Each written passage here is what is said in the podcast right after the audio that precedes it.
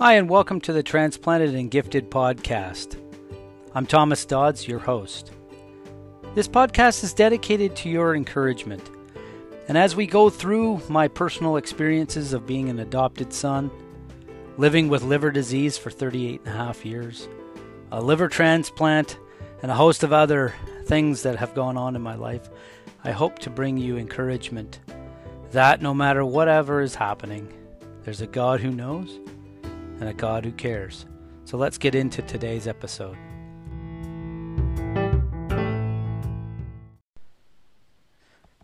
So over the last few episodes, we've looked at inputs and we've looked at processes in terms of a uh, transplant person or transplant recipient, measuring and continually measuring.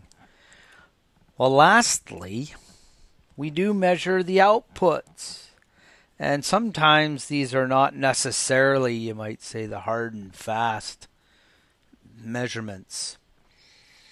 But we're always looking to see if we detect change on the outside. Uh, one thing a, a liver, especially a liver transplant recipient, looks at is his own coloring. He checks himself out in the mirror. How do the whites of the eyes look? How does the skin look? Perhaps maybe you don't have a mirror. What else are we looking for? Am I getting itchy? And then we start to weed out. Is it dry skin? Is it is it a new soap? Is it a this? Is it a that? What works itself out on the outside as outputs is an often an indicator of what's on the inside. The input gets processed and the output is the result. That's oftentimes the case. And so for us transplant people, we not only, you know, fastidiously measure what's going in, take a poke inside and run the run the injury test, but we also check ourselves out from time to time as well. Oftentimes, though, we'll meet somebody who I haven't seen in a long time. And maybe they saw me when I was sick. Or maybe they saw me closer to transplant, and now they see me and they note the change. This is an important part of our lives. If we indeed start to measure inputs and processes, and we start to note the outputs, that's all great. But what do other people notice? You know, trees are known by their fruit. Animals are known by their nature and appearance. So are people. Humans are known by both fruit, that which is born, and nature, characteristics and behavior displayed. We know this to be true. And so whenever I meet someone I haven't seen in a long time, I eagerly anticipate hearing that they see the change. You know, there's some people who saw me every day, and they still can't get over the change. There are people who didn't see me that often, or haven't seen me in years and years and years, and that whole episode of of nearly dying of liver disease, transplant, and recovery, they don't notice the big change. But to the discerning eye, there are people who know that me in my twenties, I wasn't necessarily the most healthy person. Now me in my mid forties, they see the difference and they know the difference. Oftentimes I get uh, you know, the expression, "Oh, it's so good to see you." And I humoristically reply, "It's good to be seen." Now, it's not a, uh, a thing of pride for me. I want people to see me.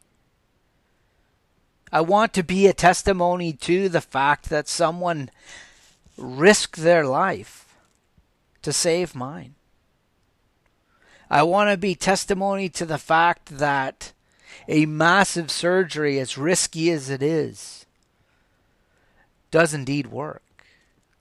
I want to be testimony to the goodness of God in my life. Every time somebody sees me, there's an output.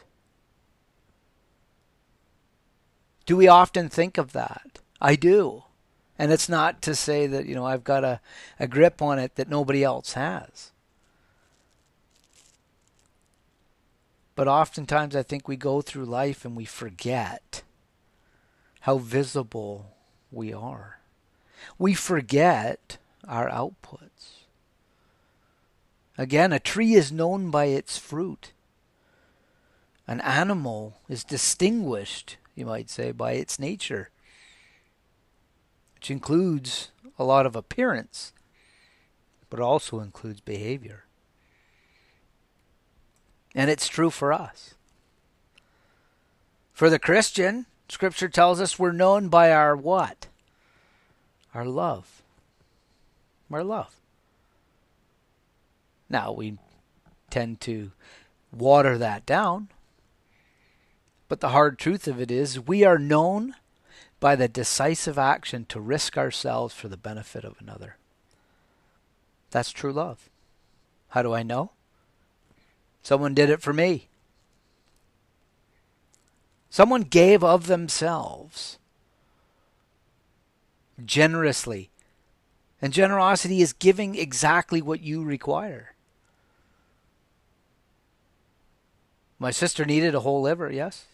Yeah, absolutely. But to give me sixty-eight percent of it, and her becoming a liver patient from one day to the next, is absolute generosity born out of love. It's a,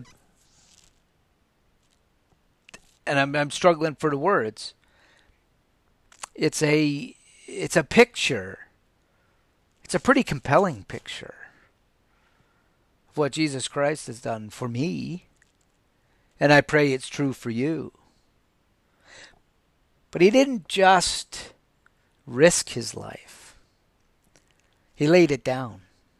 He willingly gave it. Generously. Think about it. The source and Lord, ruler of life itself, dies. Gives what he absolutely requires. For our benefit. It's love like no other. It's generosity beyond compare. And so my life bears witness to those kinds of things. That kind of love. And that kind of generosity.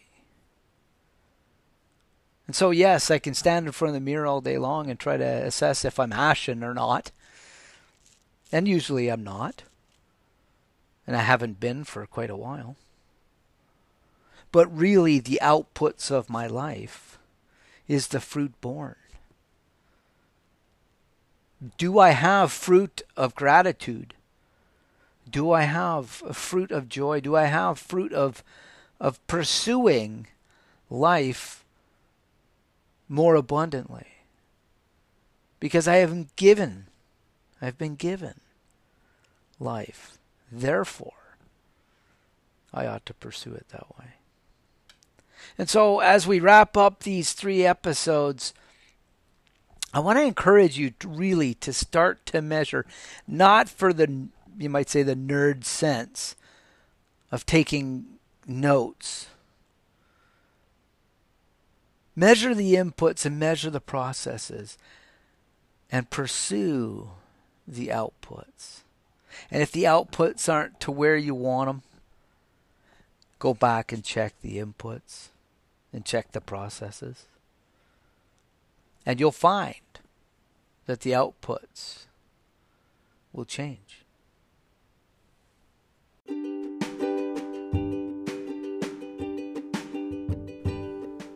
Thank you for listening today.